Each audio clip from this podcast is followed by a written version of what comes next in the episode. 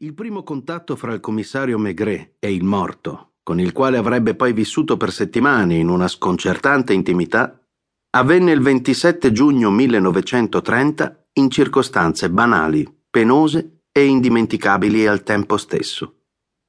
Indimenticabili soprattutto perché da una settimana la polizia giudiziaria non faceva che ricevere dispacci con cui si annunciava che il ventisette sarebbe arrivato a Parigi il re di Spagna. E si ricordavano le misure da adottare in casi del genere. Per l'appunto, il capo della polizia giudiziaria era a Praga, dove partecipava a un congresso di polizia scientifica e il vicecapo era dovuto andare nella sua villa sulla costa della Normandia perché uno dei suoi figli si era ammalato. Maigret era il commissario più anziano e doveva perciò occuparsi di tutto con un caldo soffocante e l'organico ridotto ai minimi termini a causa delle ferie. Sempre il ventisette giugno all'alba in Rue Picpus venne trovata assassinata una merciaia. Insomma, alle nove del mattino tutti gli ispettori disponibili erano andati alla stazione del Bois de Boulogne dove era atteso il sovrano spagnolo. Maigret aveva ordinato di spalancare porte e finestre e la corrente faceva sbattere le porte e volar via i fogli dalle scrivanie. Pochi minuti dopo le nove arrivava un telegramma da Nevers. Émile Gallet, rappresentante di commercio, domiciliato a Saint-Fargeau, dipartimento Senna e Marna, assassinato notte fra il venticinque e il ventisei, Hotel de la Loire a Sancerre. Molte circostanze strane. Pregasi avvertire famiglia per riconoscimento cadavere. Se possibile, mandare ispettore da Parigi. A Maigret non restò altro che andare di persona a Saint-Fargeau, una località a trentacinque chilometri dalla capitale di cui fino a un'ora prima non conosceva nemmeno l'esistenza. Non sapeva l'orario dei treni, ma quando arrivò alla Gare de Lyon gli dissero che proprio in quel momento stava per partire un accelerato. Si mise a correre e fece appena in tempo a saltare sull'ultimo vagone. Si ritrovò in un bagno di sudore e, corpulento com'era, passò il resto del viaggio a riprender fiato e ad asciugarsi. A Saint-Fargeau fu il solo viaggiatore a scendere e dovette vagare diversi minuti sull'asfalto appiccicoso del marciapiede prima di scovare un ferroviere. Il signor Gallet è in fondo al viale centrale dell'area lottizzata. Sulla villa c'è una targa con su scritto Le Marguerite. Del resto, lo vedrà, è più o meno la sola costruzione terminata.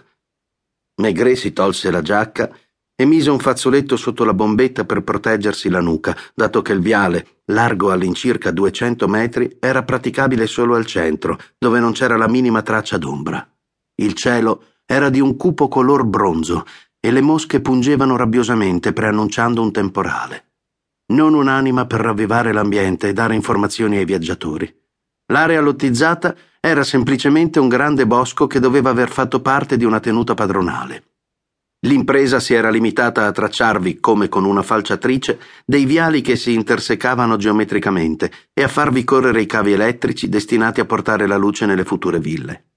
Tuttavia, davanti alla stazione c'era una piazzetta con vasche a mosaico e fontanelle, su una baracca di legno la scritta Ufficio Vendita Terreni, e accanto a questa una pianta sulla quale i viali deserti erano già indicati con il nome di uomini politici e generali. Ogni cinquanta metri Maigret si toglieva il fazzoletto per asciugarsi, poi se lo rimetteva sulla nuca che cominciava ad arrostire. Qua e là vedeva embrioni di case, pezzi di muro lasciati incompiuti dai muratori, probabilmente per via del caldo.